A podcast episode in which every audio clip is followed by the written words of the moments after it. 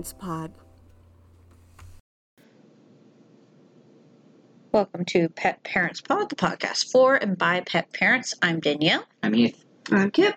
And today we are doing a check-in episode where we just talk about what's going on in our lives and our lives of our pets. And I don't know what this voice is. We are just having such a good time right now. On NPR. Welcome to NPR. I'm Lakshmi Singh. Oh, hi. Are you filling in for John Howard? Or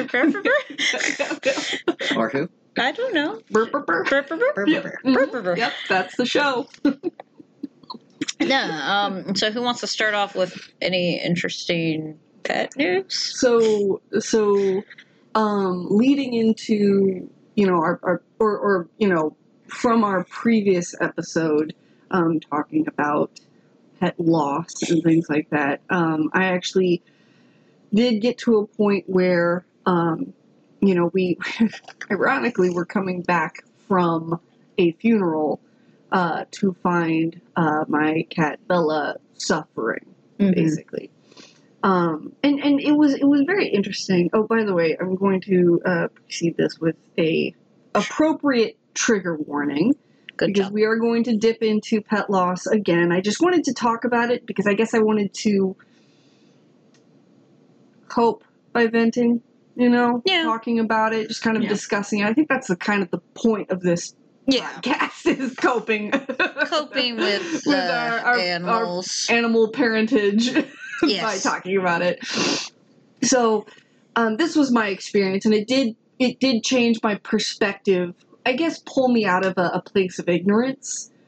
Because I actually haven't experienced pet loss at this level. Oh. So far up until this time I've experienced, the pet usually at a certain point just disappears. Oh, right. Yeah. Yeah, you have a lot of runaways. Yeah, I guess. So you don't know for sure what there's a lack of closure. Yeah, it's a lot different. Of these things. Like with Mitzi, she was my first, I guess, real pet loss outside of, gerbils and things like rats. You kind of expect that. I think losing my rat, Rosie, was probably the most traumatic because it was a situation that I felt like I could have had better control over that just didn't. I blame myself for Rosie's death. You shouldn't, though. Yeah. They also literally have a very sadly short lifespan. Yeah. And there are even a limit, even the best pet care, there's a limit to what you can do for any mortal being. Right. Because that's the whole point of mortality. That's why it's called mortality. We literally have a word for it. Except for Sydney. Sydney is immortal. Sydney is immortal. Join us for that episode. I don't know what the fuck I would do. Oh, yeah. I don't look forward to that. Now it's not going to happen, though. Yeah. No, yeah, because she's immortal. Yeah. Well, my heart's breaking a little bit because that picture that we posted to Instagram recently of Cupcake, to me, she just looks so fragile. And now my heart is breaking because Cupcake was immortal. Yeah. I say was. She's still alive. Cupcake's immortal. Yeah. She does have a kitten face. I thought it was a cute picture of her. It's a really cute picture of her, but having known her whole life. Right. Yeah.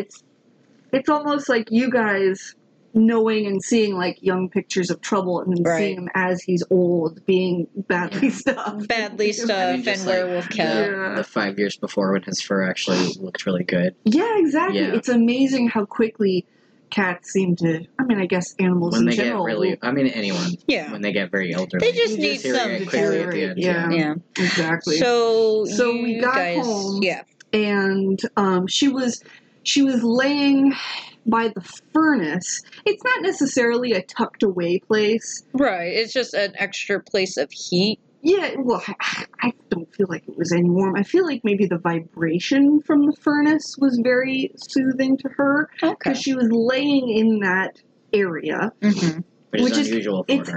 It's in the middle of the basement, so it's kind of surrounded by everything else. It's literally in the middle. Right. There were some walls. Like there's only one real solid wall. Right, you guys have framing. Yeah, there's a lot of framing around it, but it's pretty open. But she was, I can see how it could be comforting. Right. She's laying there, fully awake, just purring and just kind of kneading the furnace, the wood in front of the furnace, the framing in front of the furnace. And I just knew, you know, because of what happened to Trouble and how he, you guys found him kind of in Ruse Craze.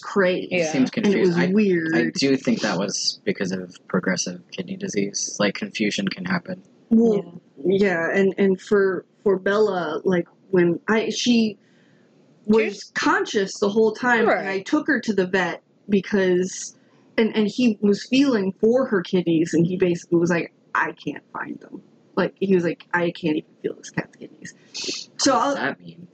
She was just a very old cat, and I think it was just kind of his analysis, his you know, I mean, I've known this guy for a while. He's right. There's two vets at this vet office. There's the young vet and there's the old vet. Yeah. And God bless the old vet. I went in there and he looked at my shirt and it says, it was a T-shirt I have that says, more love, more peace, more tacos. And he read that and he was like, more tacos, huh? You can never have too many tacos, ha ha ha. And then he slapped his knee and walked by and I'm like, I'm here. The worst reason possible. I haven't looked at your shirt. He wasn't going to be my vet today, but he was there. And it was... I'm standing there with Bela and the young vet, and he's like, what's that sound? Because we were kind of hearing this sound. It sounded like purring. Oh. It was my doctor... my old doc, the old vet. Oh, no. In the office on his row machine. Rolling. He's like, all right, doop-a-doop-a-doo. I'm trying to stay bright. I love Dr. Lafferty with my whole heart. I've known him since I got Bela. Yeah, read the room, Dr. Lafferty. I love him. No, he's a great guy. No, that's actually pretty funny. If you're local and you need a vet... bless his heart, he's a wonderful man. So yeah, he did not know why I was there. He was in his office doing his own thing. Doing his thing. So I wasn't offended. I'm just like, you know. I mean, I think they're also going to try to stay upbeat when they have any interactions, especially initially. Exactly. Because I had that when I took Buddy in, when I knew he was going to be put down. Yeah. Like, they're not going to automatically assume the worst. They haven't examined the person yet. Yeah, they have to the patient, yeah. The patient, yeah. And, I mean, there was one time it was like a few days after the 1-year anniversary of Chaos being put down. Trouble was doing poorly, and I was on the phone. You were like... this is it. Oh, no. This is poetic. Me and Dorothy were talking about it, and we're like, oh, my God, if he gets put down at this point. And I took him in, and the vet's like, oh, his level is here, let's try this. And I was like, he's not going to die? And she's like, no, he's fine. You monster. And I'm like, okay. He was acting weird. And she's like, yeah, his this level's down, so we'll just do this. I'm like, okay. You just fixed him. Yay. Okay. So I want to talk through kind of, I guess this is like a death 1.5, you know, but I want to talk through a little bit of my experience, just as a part of Pet Parents Pod, to kind of give people that perspective, because this is the first time I've gone through it, and I was researching beforehand to prepare, because I know I have 3 elderly cats. All right, this is what the first time you've had one put down. Exactly, because again, with Mitzi, I let her outside. She was kind of meowing and kind of fussy. So I let her outside, and then she just kind of did the thing where she tried to wander off and pass away on her own. Right. But she didn't get very far. So in the next morning, my mom found her like at the edge of the patio, which by the way is like 15 feet from the door. She really didn't make it very far. Right. But actually this is an excellent story to tell, because a lot of weird things that were kind of perfect happened. I know that sounds positive in a very dark story, but anyway, I think people will find it interesting, but, so let's start at the beginning. I find Bela. All right. I'm like, okay, you know, I'm not gonna murder my cat immediately. You know, let's. Yeah. But I went through. I've done the research already. I prepared, and right. You look for the 5 things that outline quality of life. Can they groom themselves? Can they use the restroom? Can they feed themselves? Right. Are they happy?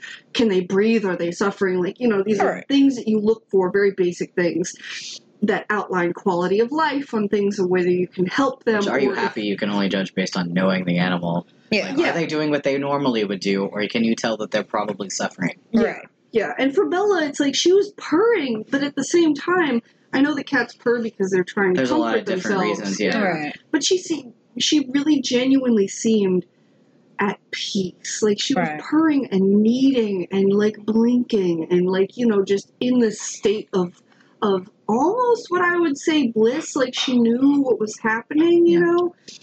I obviously, she's an animal. I can't really interpret it, but it's like I was listening to a conversation with Ajahn Brahm, who is a Buddhist monk, and he's very funny guy. I really like him a lot. So if you want to listen to a Buddhist monk give lectures, I highly recommend Ajahn Brahm.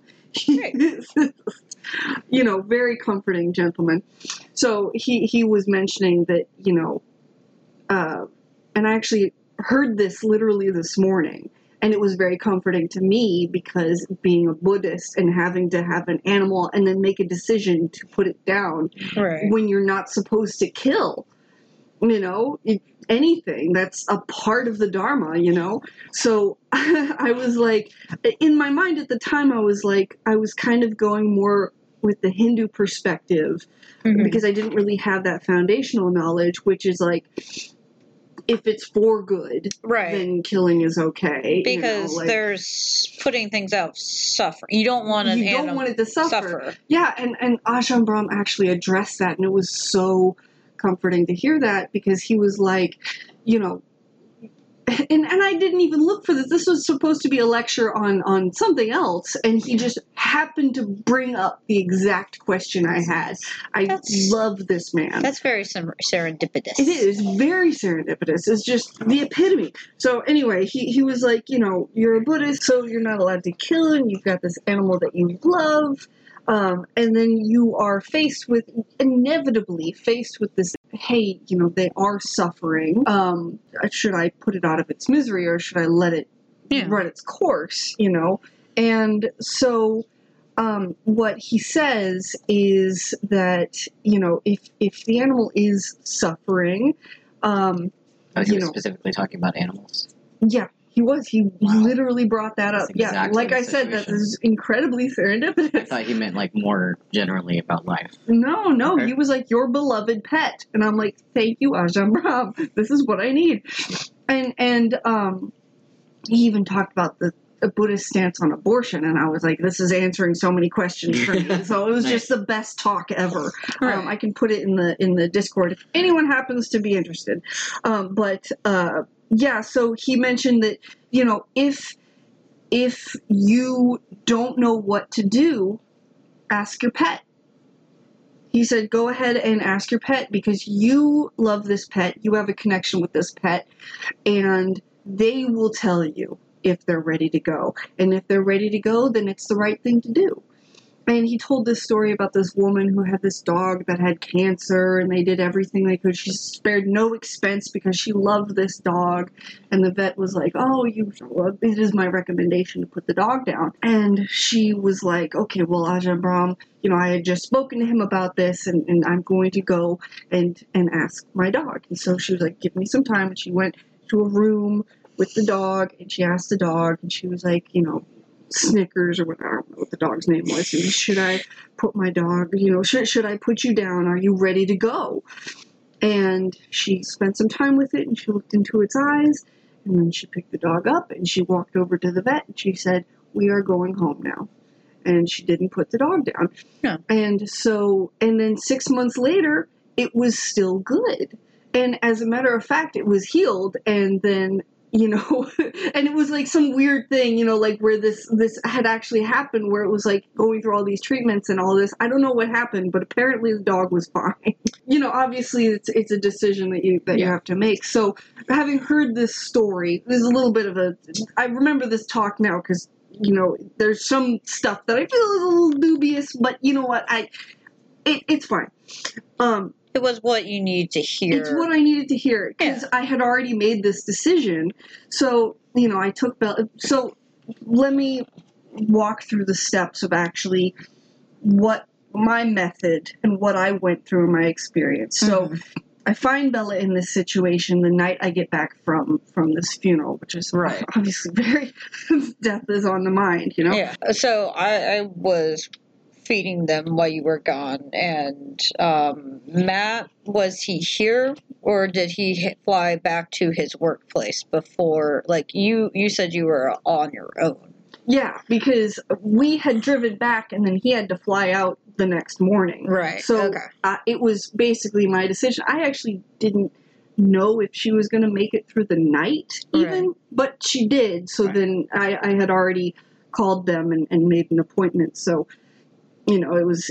I was on my own, but let me get through the story. It's kind of incredible. Okay. So basically, letting her sit, you know, because I was like, maybe she just really loves the furnace right now. You know, like furnace is her new best friend. Yeah, it's not like I was like, oh, my cat's sleeping next to the furnace. Time to put her down. Like there's more to it than that. The furnace. To put her into the furnace. So no.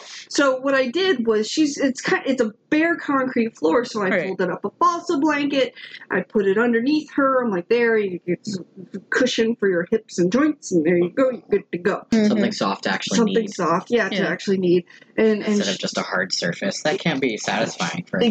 Exactly. So, you know, I would go down and check her, and then I had to work the next morning, and I'm checking her throughout the day because the appointment wasn't until the afternoon. And as I tend to her and observe her behavior, I realize that she, when I'm going down there to feed them, when I'm going down there to water them, when I'm going down there to take care of the litter box, she's not getting up.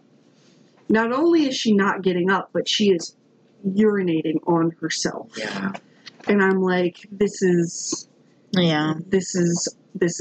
Like, this is what they've been describing in all of the articles for end of life, you know? Yeah. And so when she can't rally from that at a certain point when they're very elderly. Yeah. It's like, if she can't get up and, you know, feed herself and drink. And I'm thinking in my mind, I'm or like, even show interest in anything. Really. In anything like that. Yeah. And I'm like, okay, it takes 3 days. A human can survive without water for 3 days. Right. A cat, an elderly cat, probably even less. Right. So it's like I kind of either I have to like start like put her on an IV to keep her going for, you know, I'm like, what are the odds of her coming back? Exactly, at her age. Yeah, hooking her up to stuff. What is that accomplishing in the long run? All right, it's temporary. So, I went to the vet having this knowledge of where she's at right now and kind of knowing where this is going to go. And that's what I kind of, and it's so funny because when I called the vet, I was like, I think my cat is at end of life and I'm, you know, would like to set up an appointment. How does that work? I've never gone through this before. And the lady who answered the phone, who is a vet tech, her tone immediately changed. She was like, mm-hmm. "Hey, how can I help you?" Right, and I said that, and then she was like, "Oh yeah, no, absolutely, I can." And I'm just like, "You suddenly sound like a funeral home." Like, put the kid gloves on. Yeah, put the kid gloves on, and it's like I recognized, like I became. It was existential for me because I like recognized it and I'm like, you don't need to, but I see what you're doing and I appreciate it, you know, but it's like, I mean, that's the correct response. It is the correct response. It was just such an existential thing for me to like, just see what's happening from the outside, you know, but then also realizing, oh, I am the patient here, you know, it was just a very bizarre situation for me. So, but I did need it. I'm not saying they shouldn't have done it, but it was just, you know, I don't know. I don't know what I'm trying to describe. It was very surreal to be the person that is now being the person who needs that soft voice, you know? Yeah, well... it was strange for me. I get that. Made the appointment for Buddy? I don't remember. No, you did because I had to go to work. Oh, okay, yeah, that's right. You were like... And they weren't open when I had... Because that was the time period I was opening. I don't even really remember much about that phone call. Yeah, well... I think I was already just thinking about... Yeah. What it meant. And it's like, well, I have to try to get some sleep because I had just gotten off work because I worked overnights. And the appointment wasn't for a couple hours. One last time. Yeah. And I mean, I remember when I had to cancel Trouble's appointment. Yeah. And it's that same thing. It's like, hey, Trouble's not going to make it. Hey, he's not going to make it because he died. Yeah. We had fully thought we were going to be putting him to sleep. That morning. And she was like, I started to see some signs. And I was like, I don't see how he can. Like, he wasn't taking... He's already on all these medications that did great for a long time. Yeah, and the same, that immediate, oh, hi. And it's like, oh, hey, it's okay. So you didn't want to stay on the phone. You were just like, I'm just canceling, so you know, that's why we're not showing up. Yeah, and then also at the same time, I'm like, no, it's okay, don't worry, I'm fine. You don't have to do the voice, it's cool. Because I don't have to see you again later today. Can I drop off his medications at some point so somebody else can... benefit from these meds that we don't need anymore. Yeah, it's like I just don't need them currently because none of my cats. Fortunately, our vet is able to do that. I don't think all offices. It depends on the office. They have obviously, a donation bin. It's got to be like sterile or whatever. But right. Like the bag that you had. Well, I had one IV bag, like one little dose. So I was like, no, but I had some of the expensive refrigerated medication that I could give to. Hopefully, someone else can take it and try it. I'm sure they can. They have a lot of patients. Yeah, and it's a nice offer. So so I appreciated the soft voice, but So we get there and it's the same way. Oh hey, how you doing? Right. And she knows, but that doctor doesn't. It's so funny. Oh my gosh, I'm there, Bela. I have the falsa blanket. You know, I've got a new one. Not the. You know, you didn't want to bring the urine-soaked balsa blanket? I didn't bring the urine-soaked one. I got a fresh one for her. That's kind of you. Oh, my gosh. And then Dr. Lafferty comes out of the back and he starts making jokes about tacos. And then I see the nurse with her, not the nurse, but the vet tech. She's a nurse, animal nurse. She's got her hands on the desk and she's just like, ha, ha, ha, ha, ha, ha. She's like making hand gestures in the back. Like, and she mortified, probably. Yeah, she's looking at me, but she knows me. Right. And I'm just like, I mean, he doesn't know. I'm like bantering with him. They can't know everything about the animals. She knows that I'm good. Exactly. Yeah. So Dr. Lafferty didn't know I was there. He was just like, hey, tacos. He's just being friendly. He's a good guy. He's a very good man, and he in the job that he works. Yeah. Well, every now and then you just step in it as a person. Like I would while I was AS. There's nothing wrong with trying to be upbeat. No, not at all. Yeah, but also I think positivity is great. Positivity is great, and then sometimes you're just unaware. Like when I was ASM, I was covering the mall store because I had the store manager was out. Mm-hmm. Her husband had chronic illness, but he's had chronic illness for a while. Right, and that's why it's called chronic illness. Yes, and she came in, and I'm like, oh hey, I'm looking for this paperwork because I needed to get some stuff together, and she's like staring at me. I'm just asking her questions about where she stores this stuff. She's like, oh. You don't know. And I was like, I don't know what. She's like, my husband died. I'm like, I'm just ignore me. I'm sorry. None of this matters. No. Please go about your business. Like, the only reason she'd stop by the store was to talk to one of her supervisors who they were very close. Right. And she just needed somebody to talk to. Oh, yes. Maybe my district manager should have told me. Someone should have said something. Because apparently this, a couple people in the store knew because they were friends with the store manager. And then afterwards, the shift who the manager came to talk to was like, I thought your district manager would have told you. I'm like, no one told me anything. And she's like, I'm so sorry. I'm like, I am so sorry. She's like, you didn't know. It's not your fault. It isn't, but still, it's like... Yeah. I'm glad she at least realized, oh, You don't know. That dumbass never told you. Of course the dumbass never told me. Yeah. He's still a dumbass. Yes. Oh, man. Bad management. So, no, but it's fun to step in it. Yes. It's so fun. But for us, it was fine, yeah. Yeah, so, yeah. So, you know, we go to the back. And I did have this struggle of, I have to deal with this alone, you know, mm-hmm. and that was on its own little thing, you know. Yeah. But, so... You know, I go in there, I'm like, and I start running in my head. I'm like, maybe there's something they can do. I mean, obviously I have to ask. I can't just be like, all right, today's the day. Right. I mean, I have to get their opinion about it. They need to agree or disagree. I intellectually, I knew likely the answer is no. Yeah. But obviously I can't just... not try, like I do. Yeah, you. Yeah, like, they also might be like, oh, well, she has a head cold. Take this, and she might be fine. Exactly. Like I have had this cat for half of my entire life. Yeah, I got her when I was 17 years old. Mm-hmm. She was 2 years old at the time. My stepdad drove me to the Cats in the Cradle Rescue. Mm-hmm. My parents thought I was getting a kitten. All the kittens were adopted out. Bella was just one of the cats hanging out, and I was like, how can I be that person that just leaves a cat because it's an adult? You know, adults need to be saved too. The cat's still young. Yeah. She was young. Oh, she's just the most beautiful thing. Yeah. And she was also the first one of your group, so you don't even have to worry about other cats accepting her. Right. So that's like ideal. She was my only cat. She was my cat that I got the first paycheck. Mm-hmm. First paycheck for my very first job. Mm-hmm. I went. I love that that's your priority. Yeah, that was. You're like, I'm going to go get a baby. I'm going to purchase a baby. So, so that is what I did.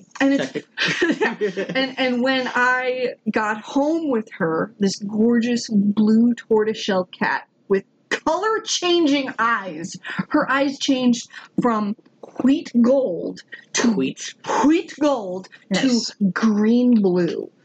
Hazel. Yeah, she had like genuine hazel eyes that really. I've never seen that before. I mean, hazel eyes are a thing within cats. Yeah, but from the personally, range, I've just never seen it before. No, I haven't either. From the gold to the green blue is the only thing. Like the blue, that's different. That is different. Insane. No. And I would look at her like I you guys know I did art for so long, so I am one of those people that just gets sucked into things and just like even this nail polish that I wear, I will hang it up in the air and just be like, let me see the orange, because there's these are blue nails, but if you hit it at a certain angle, you can see like a deep sunset orange. I have some of that. That's why I bought these. Yeah, freaking love this stuff. Yeah. But Bella's eyes would seriously do that, and I was like, how is this even real?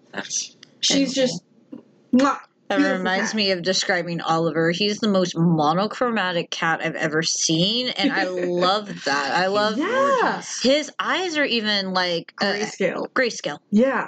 Fucking grayscale. He's arguably a silver tabby instead of just a gray tabby. He is gorgeous. Also, he is a gorgeous cat. Also, this is a stupid thing, but you know how like black cats will have like that peach butthole? Yeah. Oliver has a black butthole. He's just straight up grayscale cat. Yeah, and I was like, "Thank you. This is lovely. Thank you for having a black butthole." Your theme. It's just not a sudden like asshole. It like goes in. Yeah, it's not just suddenly pink butthole right there. It's just perfect. Loki, we still love you. We still love you, Loki. But pink butthole. But now pink you guys butthole. Know what color Loki's butthole is. This is all. Hey, this is important stuff. No, we don't take photos of their buttholes. We should just do a whole collage of cat butthole. I don't want to. There's a market for that. I'm sure there is. Yeah, we're not targeting that market at all. No, I don't understand the butthole coasters. You see, if you have cats, coasters, why? Yeah, you see buttholes of cats all the time. Why would you need a coaster? Our dogs' buttholes are very pronounced. It's not cute the way that cat faces are, though. Devil's advocate. That's fine for the people. You can cat butthole coasters because I know inevitably. Someone will listen. And you know what? You can be the audience. Not hurting anyone. Yeah. It's fine if you like those. It's fine. You can be the audience. You don't personally get it. Yeah. It was fine.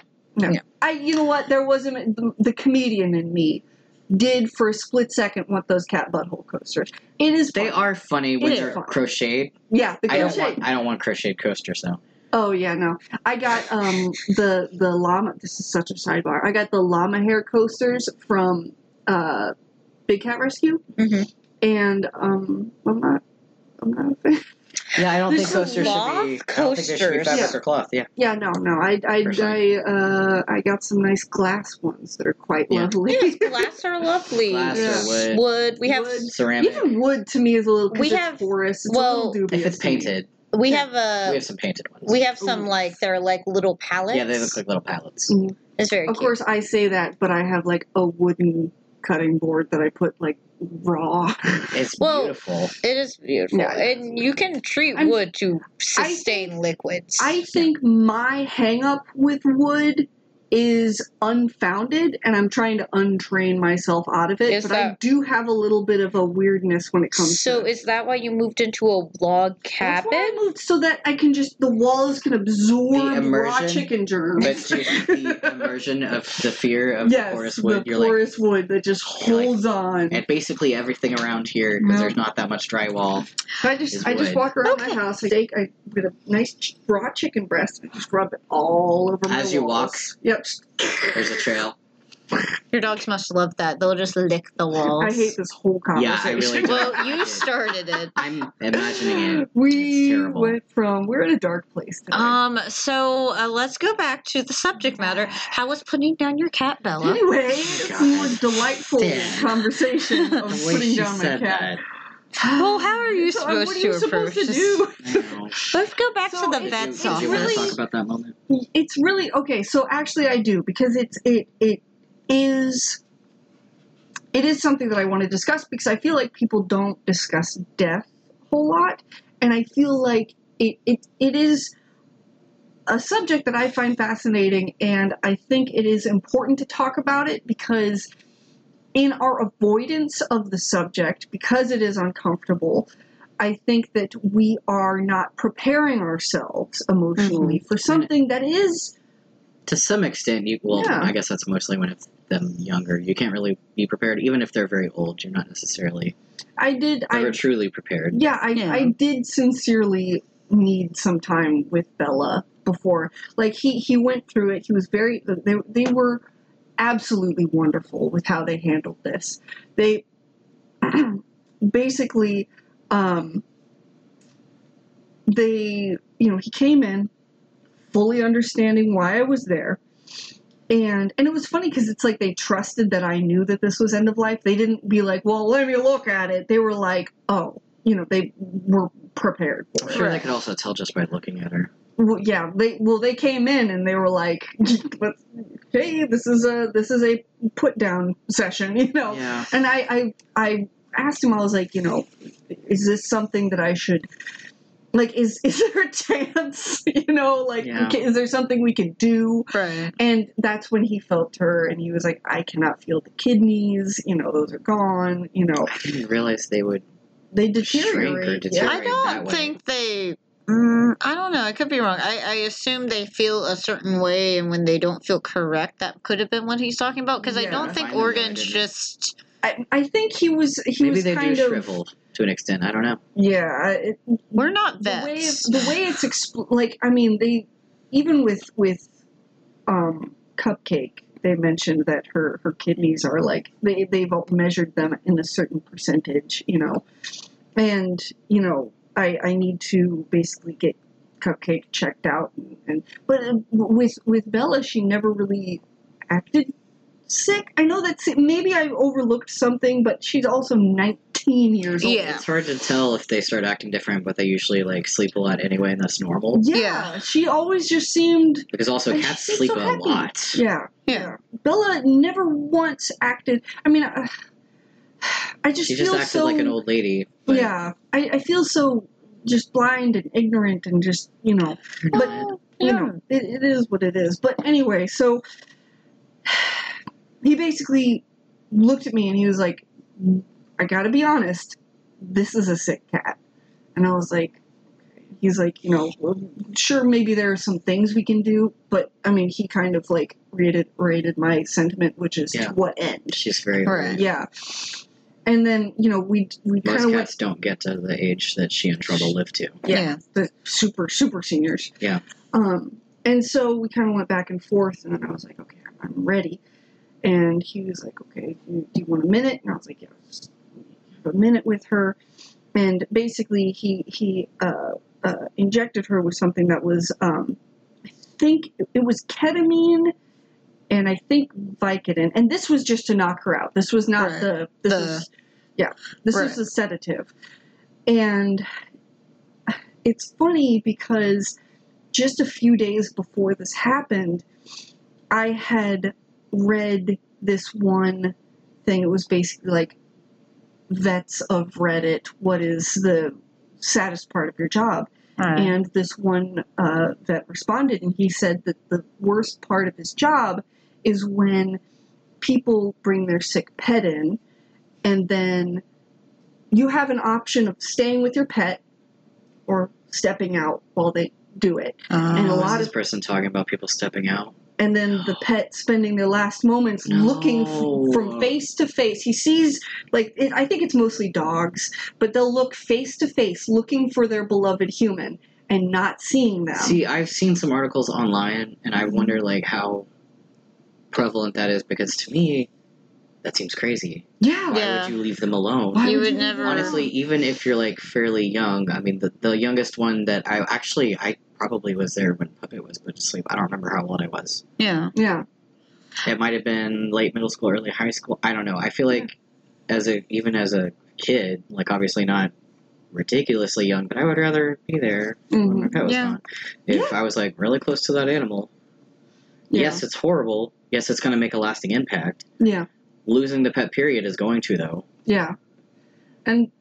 And so that was in the top of my mind. It was so, again, serendipitous that I had just read about this, you know, and was that like... That breaks my heart. That really does. Yeah. And he said that was the worst part of his job. Yeah, be with them the last moments. It sucks, but it's happening anyway, and you walking away from it. Walking away from it is makes selfish. It worse for them, yes. It's selfish. You're caring more about your own feelings. I don't understand how that helps you anyway, because it's not really closure. To me, I would feel worse. Like, I mean, I don't want to make people who have already done this feel terrible. But yeah, no. If you really are struggling, for the, right?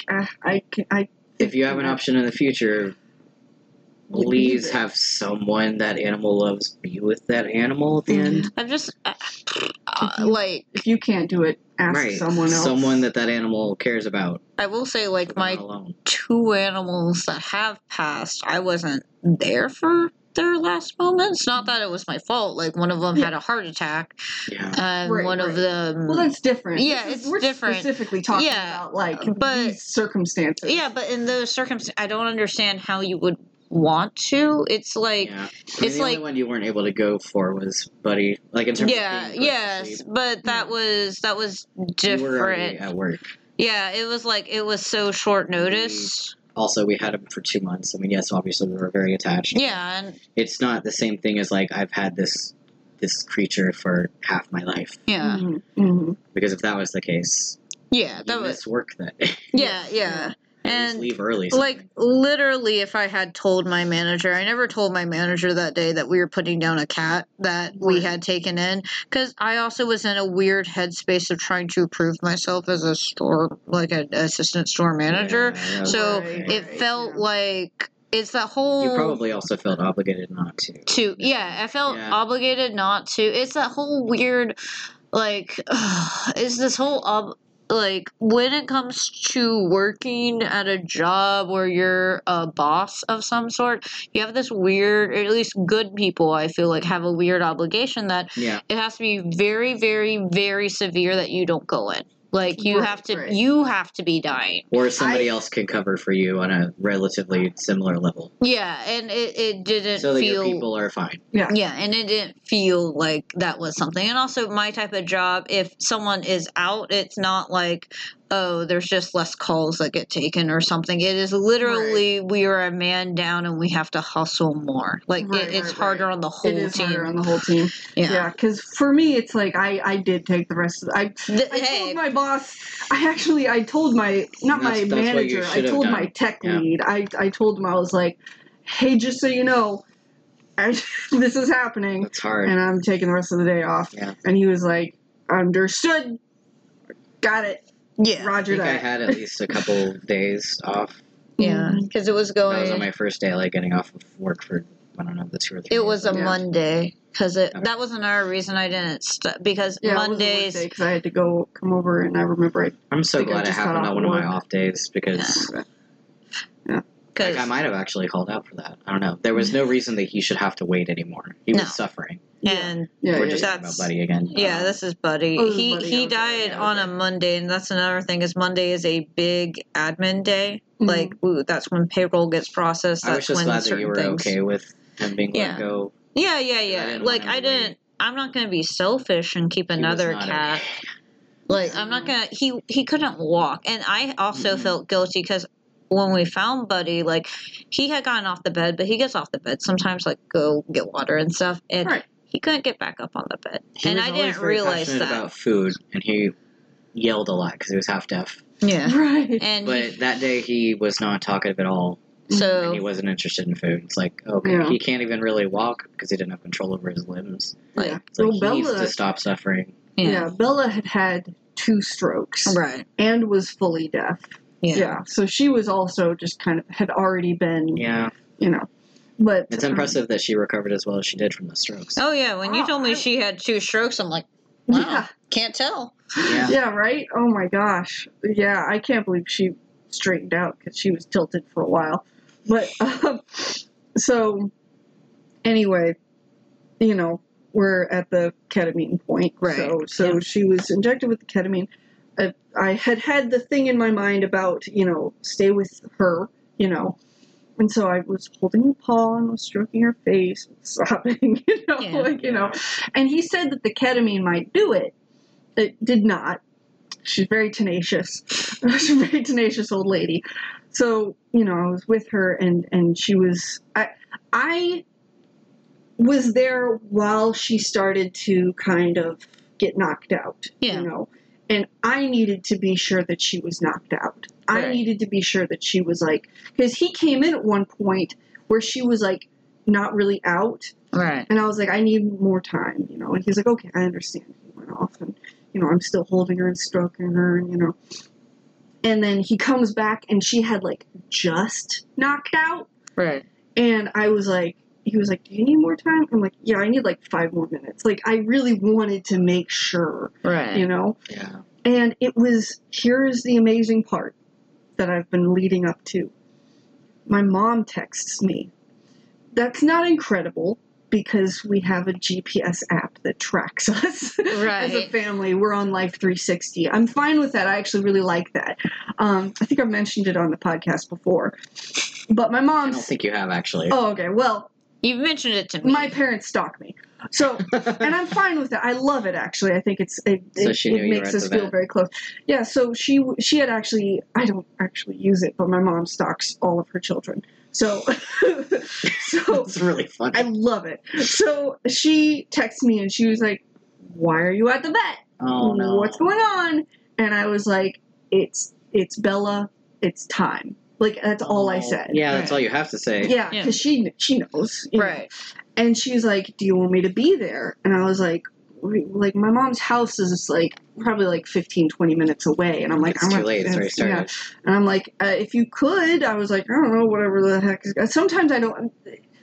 Not enough information. Yeah, but I was like, if she's asking, yes, I would like her to be there. I don't know what kind of magic trick she's going to pull out of her asshole or what. But, So she's there. Yeah. She's there, like, immediately.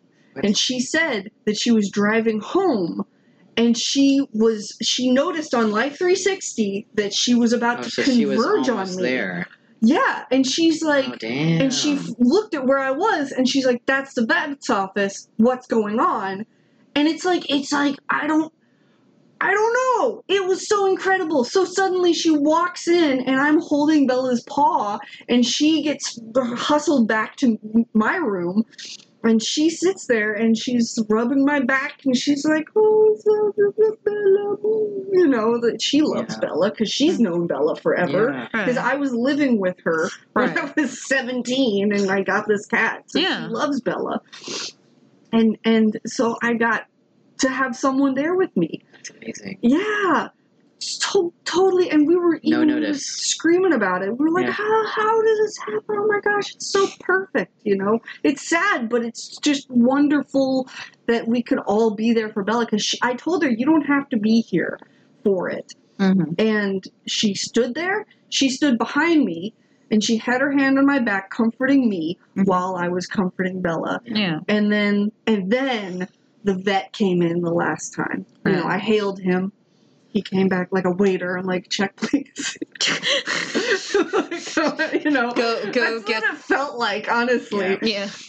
And he came in, and you know, he did the thing, and I held Bella's paw, and you know, and then I thought that I would feel something, you know, but really, it almost, I guess it's because I work in IT. I don't know. It felt like a machine powering down in a weird way. Yeah. You know when you hold a computer and then you power it off and you feel the rumble of the CPU fan stop going and it just kind of shuts off and suddenly it's just quiet? Mm-hmm. It's kind of like how it felt with Bela. Like her breathing, her heart, all of that just kind of powered down and then suddenly she was just quiet. Mm-hmm. And it was... But she didn't get cold. She was still warm, you know. Right. Because it takes a while. It takes time for her to cool down. Yeah. But it was like, it was so, I almost felt like I missed it, even though I was holding her the whole time, you know. Like I wanted to be there to, like, I guess, help her, you know, or something. But it's like she didn't need me, you know. It was... And she needed you. You were there. Yeah, I knew you were there. And that's pretty amazing. Your mom just, like, you needed someone, and your mom just magically appeared, and you guys have a good relationship for that. Yeah, your relationship with your mom's really sweet. Yeah. I do. I really love my mom. Yeah. It was the most... It was... I think a good death for her, because even though she wasn't in a familiar place, she had familiar faces around her and she was purring up until the end, you know? Yeah. And then we heard Dr. Lafferty crowing in the other room. It sounded like purring, you know? But it was peaceful, and I think it was the correct thing to do, because I don't think that having it prolonged was going to help anything. No, yeah. It doesn't. And there is, I feel like when you reach the end of an animal's life, there is, other than abandoning the animal, there is no wrong way to do it. Mm-hmm. Like, because you just, as long as you care about them and you do your best to show you care, that's all you can do. And sometimes, like, I had this discussion with, like, Dorothy was alone when she had to put Chaos down. She immediately called me crying. Right. And she was like, I did it. Kevin's out of town, but I'm going out of town. I didn't want him to be alone. I didn't want, like, someone to, like, whoever was feeding her cats to come in on that. And I'm like, you did the right thing. She's like, well, what if he could have lasted longer? And I'm like... He was, like, on a heating... He was on puppy pads, a heating blanket, and she left his food right next to his head. Like, that's how he was set up. Like, that's not living. That's kind of the situation surviving. I would have had to put Bela in. I actually did have puppy pads that I had been putting under her when I realized that she was urinating really on herself. Yeah. It's being... in bed rest at the hospital and pissing on yourself is the worst feeling you can possibly have as a sentient human being, I feel. I mean, for me personally, I'm sorry, I'm just, with my experiences, it was very... Not even from a humiliating emotional, because I'm like, obviously, people are around me are adults and they understand. Right. But it is, he is uncomfortable to just have sitting on you. That's why babies cry. That's why babies cry. That's why it's itchy, it's rashy, it's awful. Obviously, I never got to that point in the hospital. They took care of me, but it's not great. No. I mean, I feel like dignity and humiliation are different, but yeah, like dignity is important. Dignity is important, but being able just to have from a comfort level. Yeah, bodily autonomy. Yeah, having fur that holds it, and then you're just sitting, soaking in it, and then you're going to pass away absolutely not. All I'm saying by that is there's... Healthy cats are, like, grooming their fur and everything, taking care of themselves. Anyway, but the point I'm making is she made the right decision. We were making the right decision. Trouble just took it out of our hands. And you made the right decision. Because there is no... When it comes to...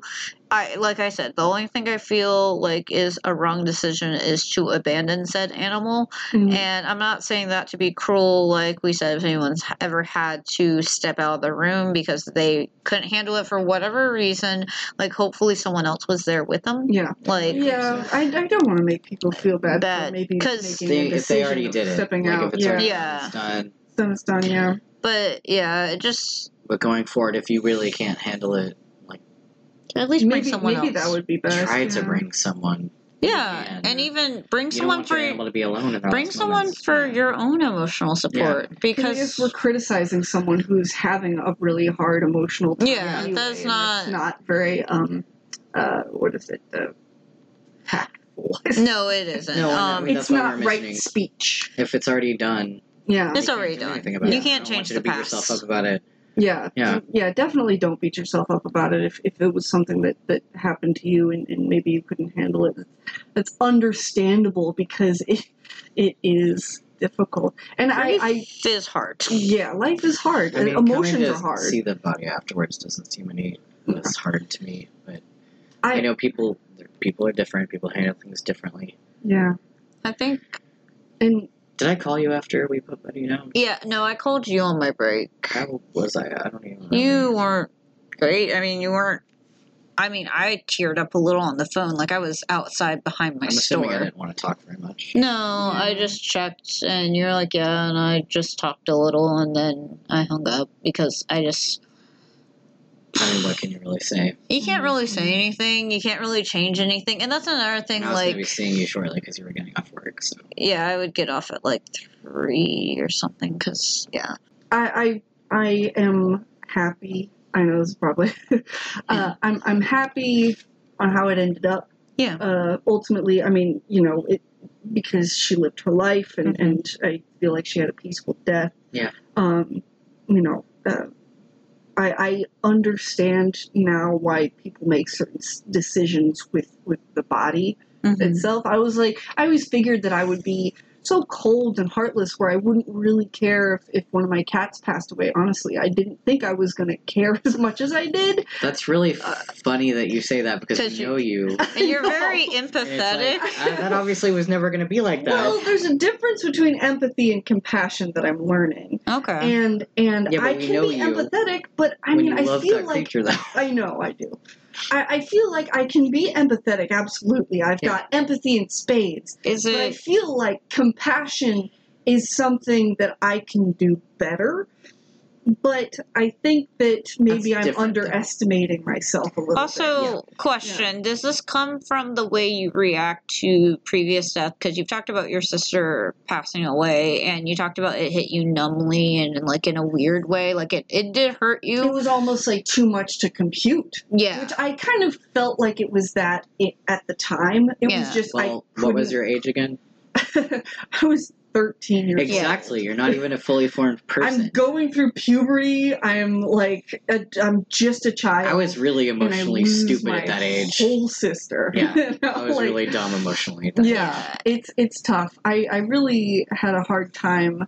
I feel like I became intellectual early on, but actually learning how to control my emotions took a lot longer for me. I also find like intellectual teenagers tend to be stupider about emotions because they try to logic everything. Because like, I was a fairly you detach yourself. Yes, you detach yourself from the emotions because emotions teaches you how to process them properly. Yes. No, I still do that sometimes. If it's if it's something that I don't fully agree with or understand, I think of it as something that's happening to me. Mm-hmm. Mm-hmm. But anyway. Yeah, I mean, I get that.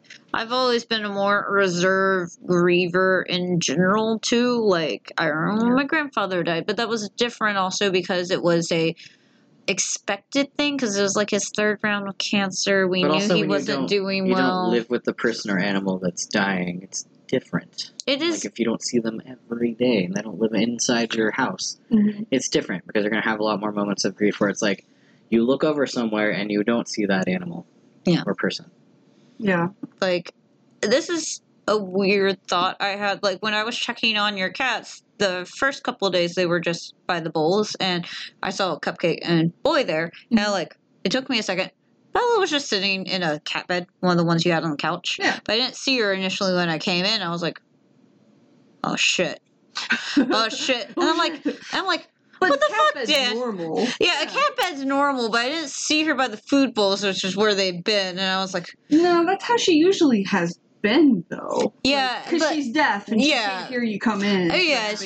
Yeah. But also, I think it might have been the whole, like, Trouble had died, like, a month ago. Well... 2 months ago. And so you kind of like sensed maybe something was up. Well, I don't think I sensed anything. I think my brain just jumps. Like when you've dealt with something recently, your brain fills in the blanks of like, this is going to happen again. And I was like, no, stop. You know what this is similar to? That horrible thing that happened to you. Yeah. And I'm like, I saw Bella. I'm like, nah, it's fine. No, she's fine.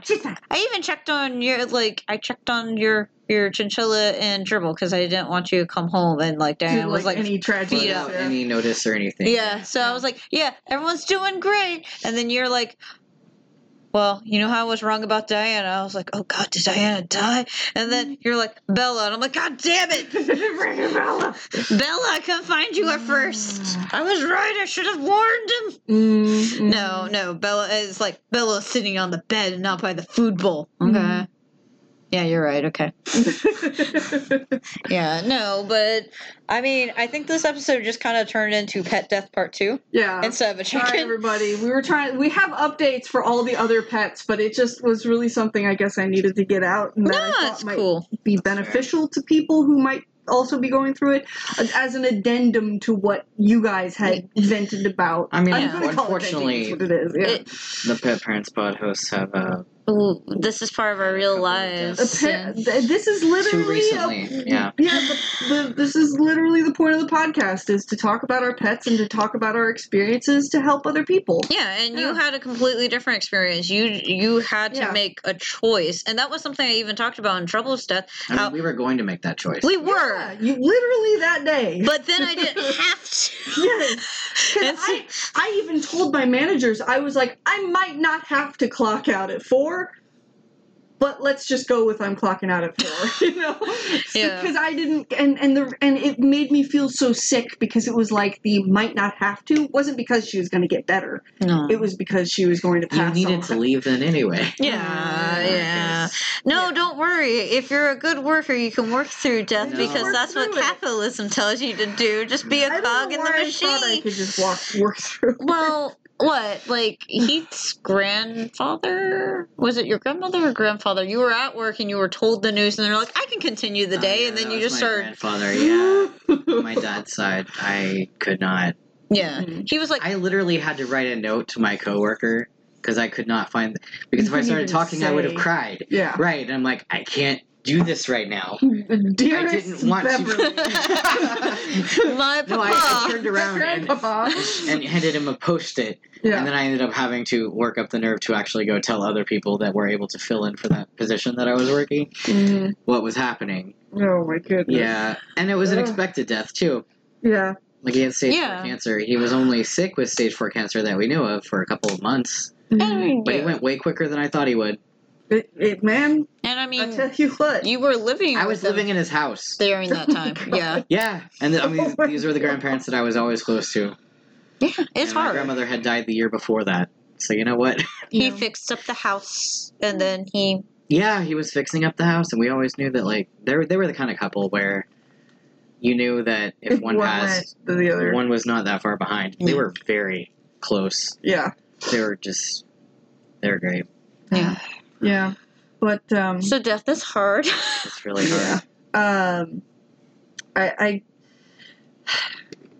The aftermath of it, basically, you know... And I know this, again, this is probably going to be a long episode, but it is not prudent to mourn in Buddhism, which I know seems cold, but the way you should, because there's no attachments, you need to accept the impermanence of life. But what you can do is appreciate the time you had with that person or animal. I'm assuming a lot of Buddhists still mourn because it's we now are that human. That one is a thing. Yeah, that is actually enlightenment. One of I assume is very difficult to reach. Yeah, it is a very difficult, and there are hard pills to swallow. Yeah. But I think I am actually. I think because I have gone through such an extreme version of having to cope with death, that I think that part has become easier for me, where I can not mourn and then instead appreciate. Because I also was prepared for this, because you're 19 years old, you know. Right. I'd already been doing the research. And I found myself, I guess, in this age, being, I guess, middle-aged now, that I have actually been able to. I'm sorry for insulting you. But, like, yeah. But I... Look, you're not old until you're, like, 40-something. I don't know. I don't know, man. I don't know. We're all too old. I work with teenagers. I'm an ancient being. Look, I think that what is the average lifespan? It's like... Okay, we're not getting... We're getting... So, but, I mean, I think... We still have some time before we're technically... Yeah, so I'm able to think back, but I've also noticed myself feeling a little bit more fragile with cat-themed things. Oh, like, no. Like, when I see, like, a cat... I found a bumper sticker that says, "Tell your cat," I said, "Psst, psst, psst, psst." I'm buying that, and I'm going to put it on my truck, and I'm just going to drive it around. "Tell your cat," I said, "Psst, psst, psst, psst." That is my favorite thing now. And that's, it's like, hilarious. I'm being more precious with cat things, and I'm remembering Bella, and I'm appreciating how she used to need me in the same spot. My stepdad called me and...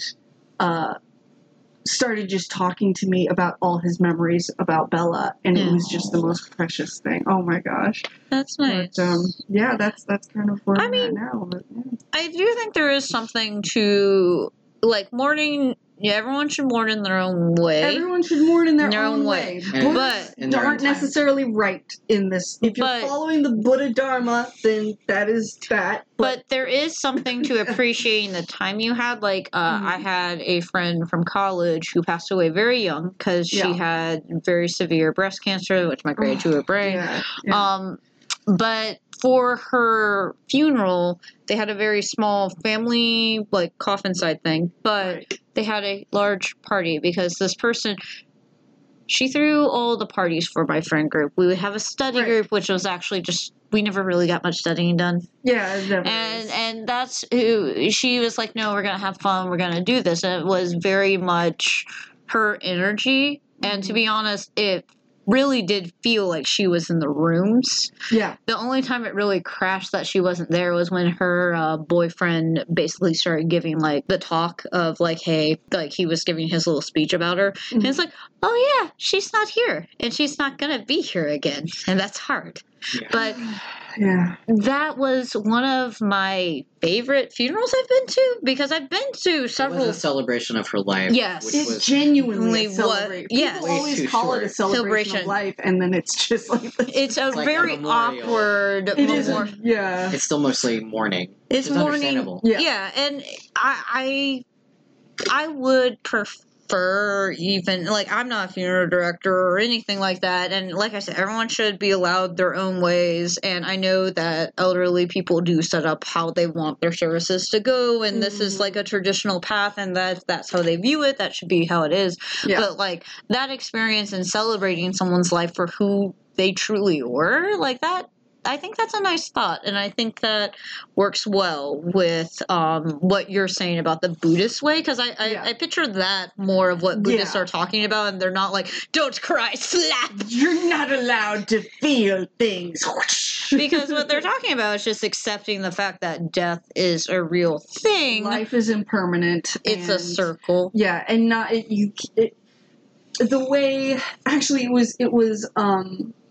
It was Ajahn Brahm, again, who had a really good, conversation about this, because he lost his father at a very young age before he became a monk, and he tells a story about how he didn't mourn, but his father was chronically ill, right. And so it was an expected thing. I think it's easier in that regard when you expect it. You don't mourn. But he basically was saying that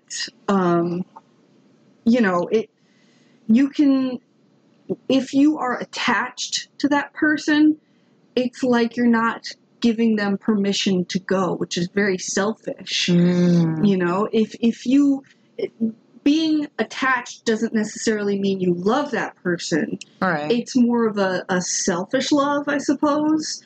If you can let them go, if you can not be attached, if you can not mourn them, if you can be happy for their life, then it is actually an expression in and of itself of love. That was kind of the way he was explaining. To me, that sounds like it's a very good therapy session on codependency. Because you could love someone and still allow them to live their life separately of you. But also, this is weird, because it's this is a very focused view on a particular way to care about someone. Mm-hmm. When I do think attachments at the same time make us better people, mm-hmm. because we're connected right through those attachments, and they give us meaning and purpose for individuality to even see people on different levels, because it's I have an attachment to this person, so if they're going through something that I don't personally understand, I love them enough to at least try to understand that struggle or that perspective.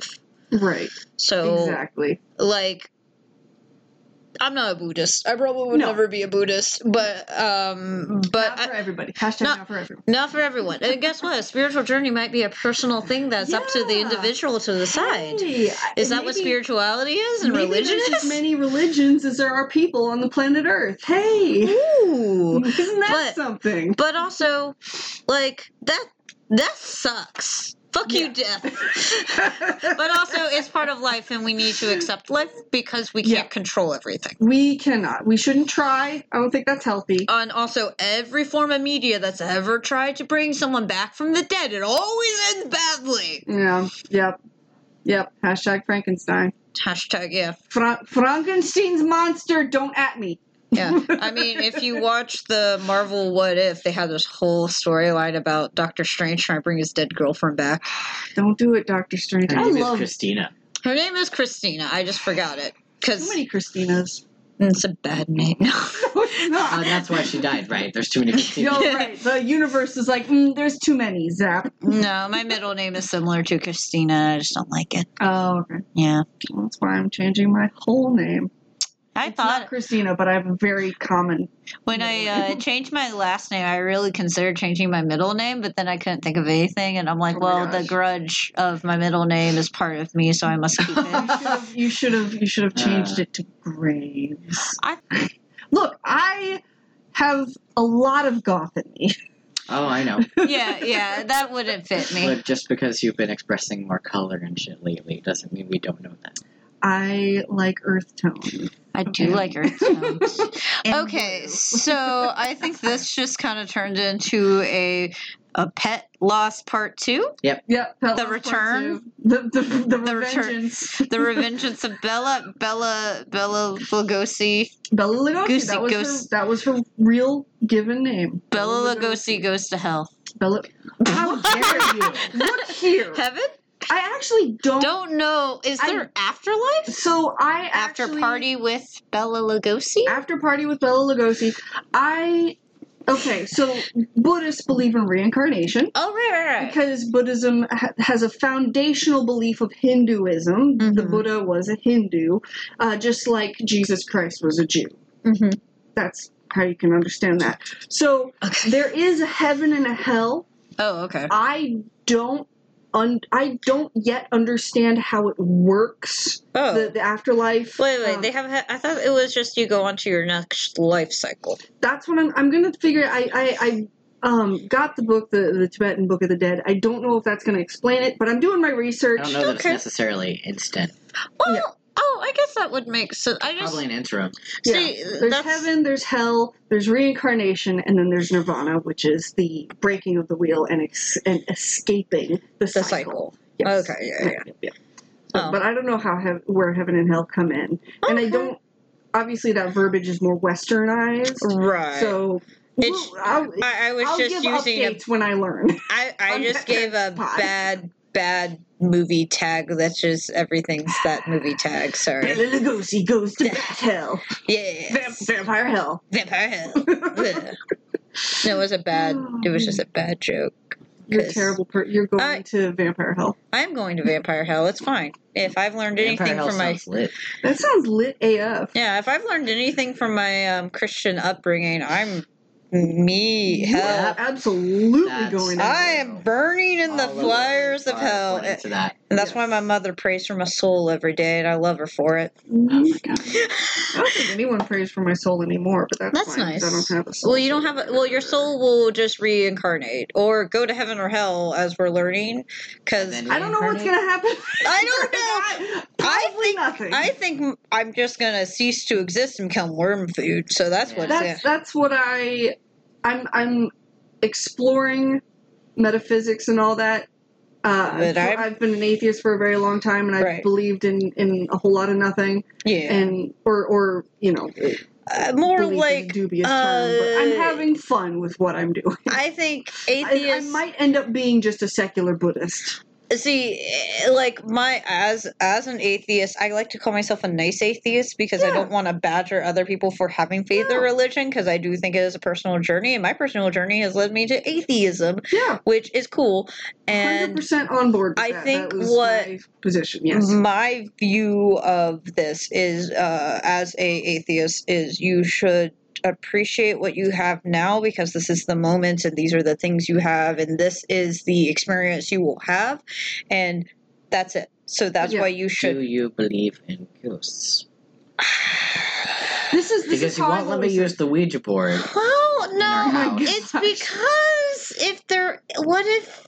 I'm just saying. But what if? Okay, so it's not necessarily that I think ghosts are dead human spirits. The thing I'm thinking of is more on the idea of string theory, where there's parallel dimensions, and the fact that opening up something Ouija board. Echo. It's like echoes. Silver dime. It's like you get no. It's like the you don't know how thin the space and time reality is. So what if you knock on something or pull something from something you don't understand, who has the ability to transport through that other dimension? And this sounds crazy. Yeah, it does, because this has never happened in actual life. I need tinfoil hat right now. But that seems more to me concrete, the idea of ghosts, than I had like a violent death and now I'm stuck and grounded to the center forever, because that would be the echoes of energy. This doesn't sound like things that should keep me from using a Ouija board in our house. How about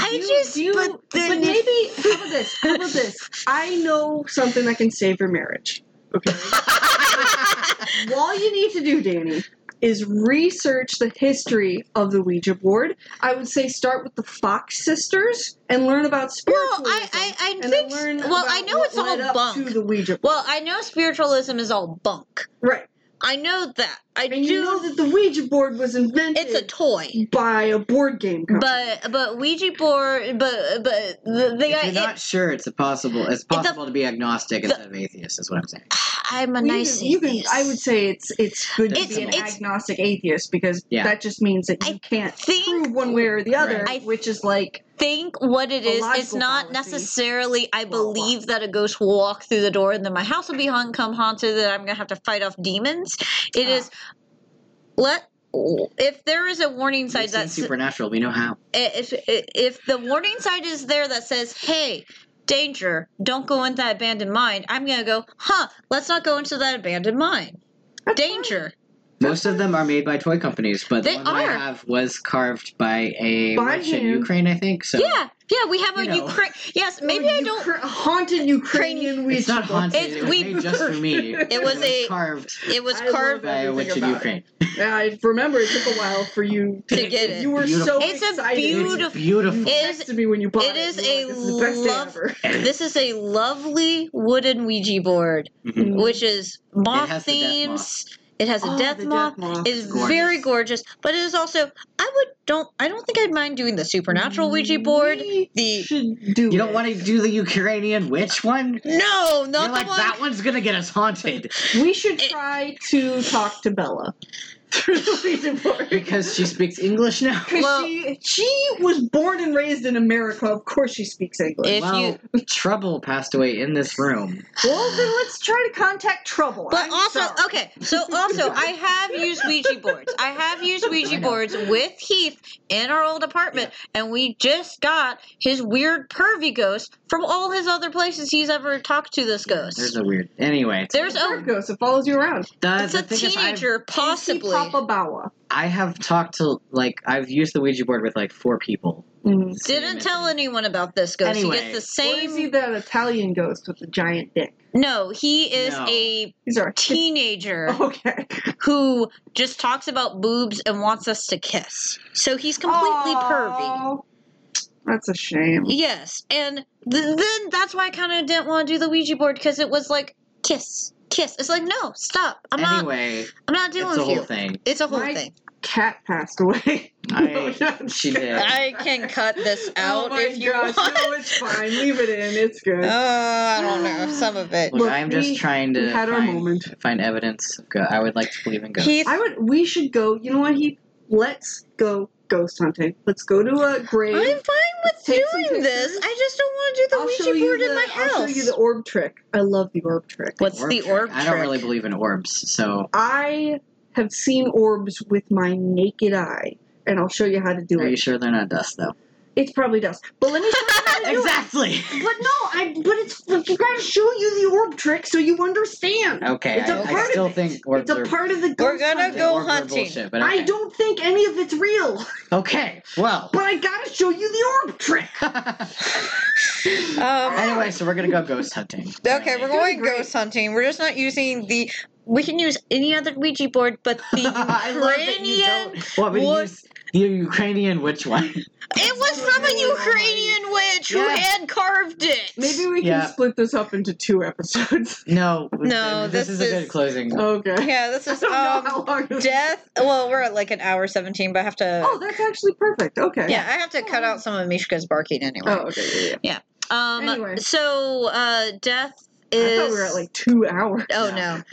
Death is death, and we're going to stop talking now, and welcome to Death Part 2, I guess. Yes. Death Part 2, yeah. The return. No, it was, I hope this helps someone who before we started talking about Ouija boards. Yeah, and ghosts. I appreciate that rhetoric.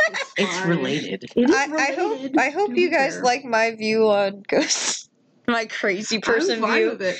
It's from the point of view of energy and science, and the reason it's up for discussion is because no one can prove shit. Exactly. No one can prove shit. Tibetan Buddhists fully believe in ghosts. There's hungry ghosts. Hungry ghosts are creepy. Mythologies of ghosts is creepy. I love mythology. I love ghost stories. I find it all fascinating. I deeply want to believe in ghosts, but I just have perpetual skepticism. Yeah. Despite what might be considered evidence that I've got. Anyway. No, I to your point, I'm personally happy that I am now opening my mind up and exploring, possibilities of things that I had completely discounted before, having been an atheist for 17, 18 years, which is fine also. And just because you're just being, and allowing myself to be no, this is something that I am now looking into and I'm open to. Yeah. You know, being a Buddhist and all that. I'm probably going to end up just being a secular Buddhist, but I am dipping into Tibetan Buddhism and Mahayana and Vajrayana Buddhism to explore, it. Yeah. To explore yeah. that and maybe be like, well, maybe this stuff is real. Maybe. Yeah. And I'm having fun. Good. And it's important to do that and like experiment and find what you believe. And you're not hurting anybody. No. Exactly. You no. Just as long as you're not screaming that. People right, on the internet. If you don't agree with that thing, just don't believe it. Yeah. Yeah. It's fine. It's easy. Just don't shove your beliefs down other people's throats. And no two people are going to believe the exact same exactly. thing. Period. It's not possible. Yeah. Mm-hmm. So we're going to wrap this up because this has gone meandering a little weird direction thanks to me. Yes. No. And, no, I think I really did help that. And also just because you're an atheist doesn't mean you don't respect or believe in life and exactly. Yeah, yeah. It's some spirituality. You can be spiritual and be an atheist. Absolutely. Yeah. I kind of wanted to bring that up. Yeah. Like being a secular Buddhist. That's why I call myself an atheist and a Buddhist. I'm a nice atheist. You're a agnostic atheist. Agnostic. I call myself those are two different things. Yeah, because what I used to say. Well, I'm trying to ignore the stereotypical asshole atheists. There are I don't think they exist. Should represent us. But anyway. No, they shouldn't. But I don't think assholes. In any community, exactly. No. Represent anybody. Yeah. No, I agree with that because I've met plenty of nice, wonderful Christians too who tolerant, love it, and just believe in one God and Jesus Christ, and that's fine. Usually that's great. Not by the book of some, but yep. But there are different denominations, and angry people shouldn't be the only representation of a religion. Yeah. Mm-hmm. Mm-hmm. Agreed, 100%. But also stop being angry, everyone. That sucks. How about just... Okay, we're gonna... Where can people find us not talking about religion? This is Religion Pod. Welcome to Religion Pod. Damn it. Nope, we're not doing that. No. Ghost Pod. So you can find us... Nope, not that either. Ghost Pod! No, we don't have enough information. No, we don't have enough. No, remotely enough. There's not enough evidence. Anyway. I wish. Much to my frustration, I want to see a ghost. Anyway, let's do it. Okay, we're going to become ghost hunters now. New pods, spooky pods. Stop it. It is spooky season. We are getting... It is. It's spooky season. Spooky! Hello, September means spooky. As soon as it's September, it's spooky season. Yes. We all know this. Everyone should. They need to know this. Anyway. Get on it. So you can find us on Instagram, Twitter, Facebook, and Discord, Pet Parents Pod. You can also email us at petparentspod@gmail.com. And we will continue to get better. Stop talking about religion. And don't lie to them. Okay, yeah, that's true. It's going to come up here and there. Anyway. Yeah. Wow, I was about to wish everyone loving kindness and compassion, but fine. If we're being religious, good luck with your hopes and dreams, everybody. You can change your tagline because you've changed your religion. It's fine. Good luck with your hopes and dreams, everybody. Goodbye. Just goodbye. This is the end.